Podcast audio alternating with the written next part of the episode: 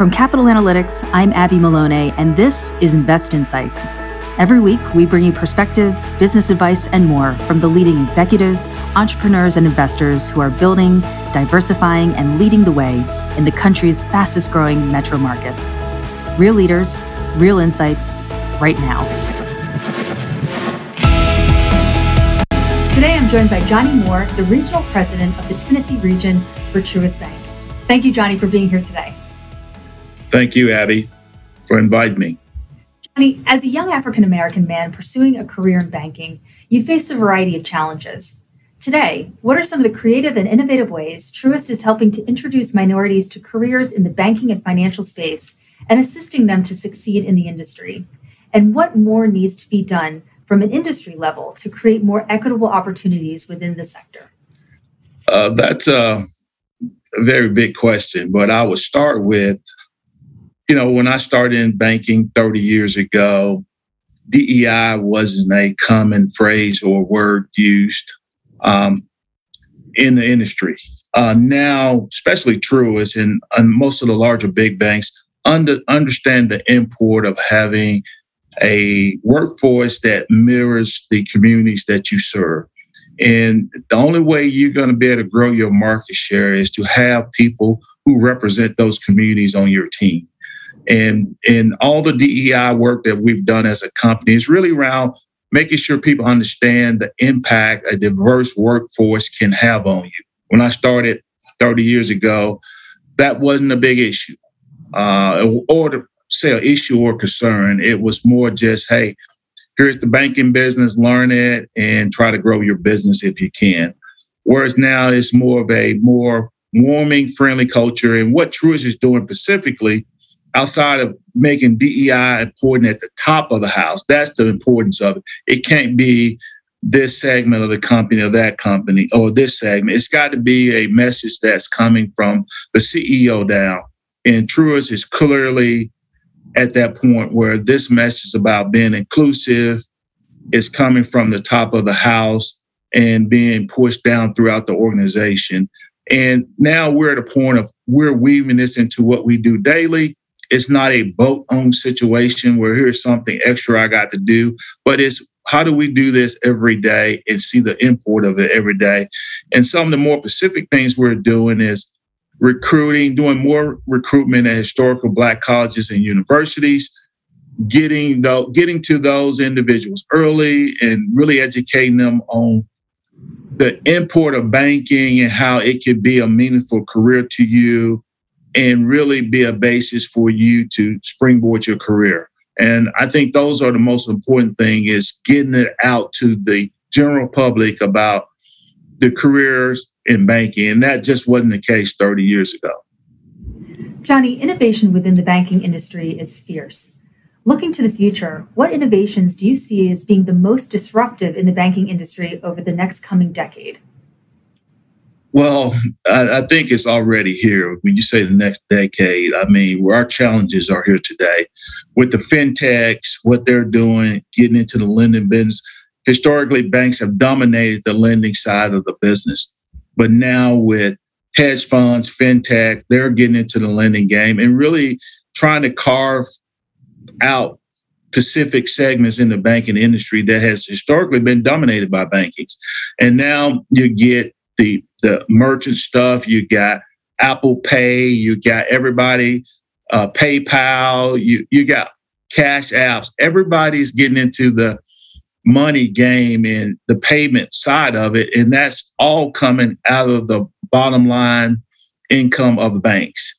Uh, and so the banks have got to do a unique thing about how do we compete with them. You know, the banks have issued Zelle, Zelle is a way of transferring money to compete with Cash App, Venmo, all that. But we got a lot of work to do because as technology continues to improve, more individuals or entities going to get try to carve out other segmentations of our bank historical bottom line. And so that's something we got to continuously compete with. But most important cryptocurrencies. Um, you know how does a bank deal with that when we got the responsibility of knowing your customer? We got federal regulations that we have to know who we're dealing with, who, where the money is coming from, And now you got these currencies or you got no transparency into it. So that's a big challenge for banks and how we deal with that going forward.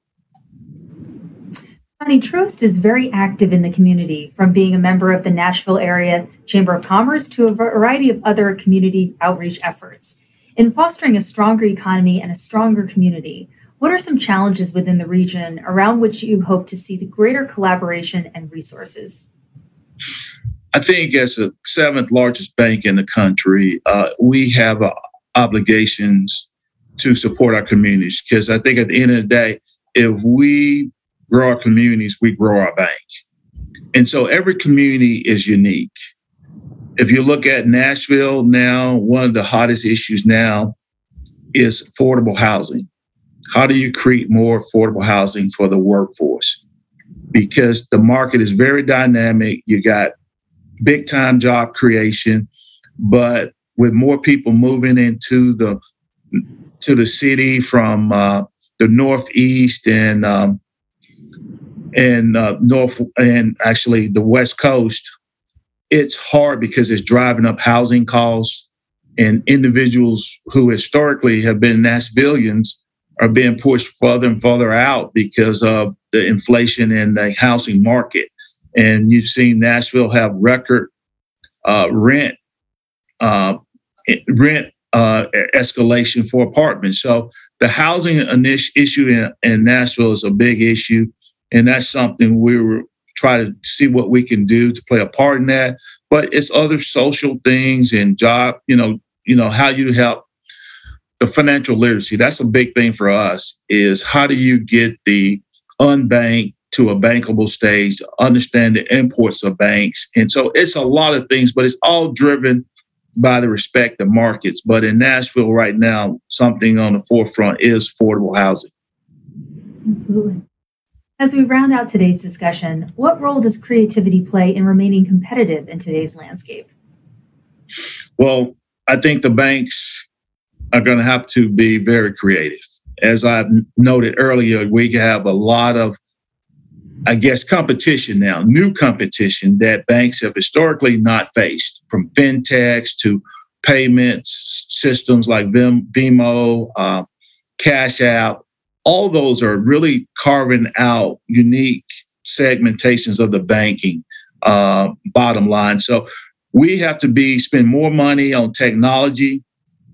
And you know, with Truist, it's T3, touch, technology, and trust. The formation of Truist was all based on having more uh, more cash available to invest in technologies to give people the technology they need to interact with the bank when they how they want to do it when they want to do it. And that's the biggest thing is technology.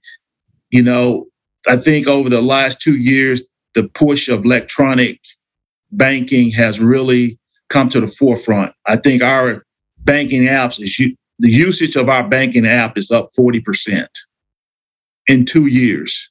And so basically technology is here to stay Nobody, the branch counts in terms of people going into branches are dropping every day because people want to do it all electronically. And the banks have got to invest in technology and the technology to protect clients from cyber threats.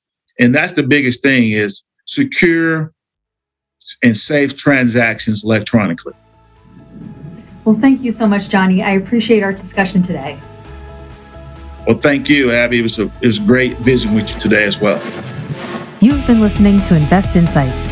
Be sure to follow, rate, and review this podcast to hear more. I'm Abby Maloney. Thank you for tuning in.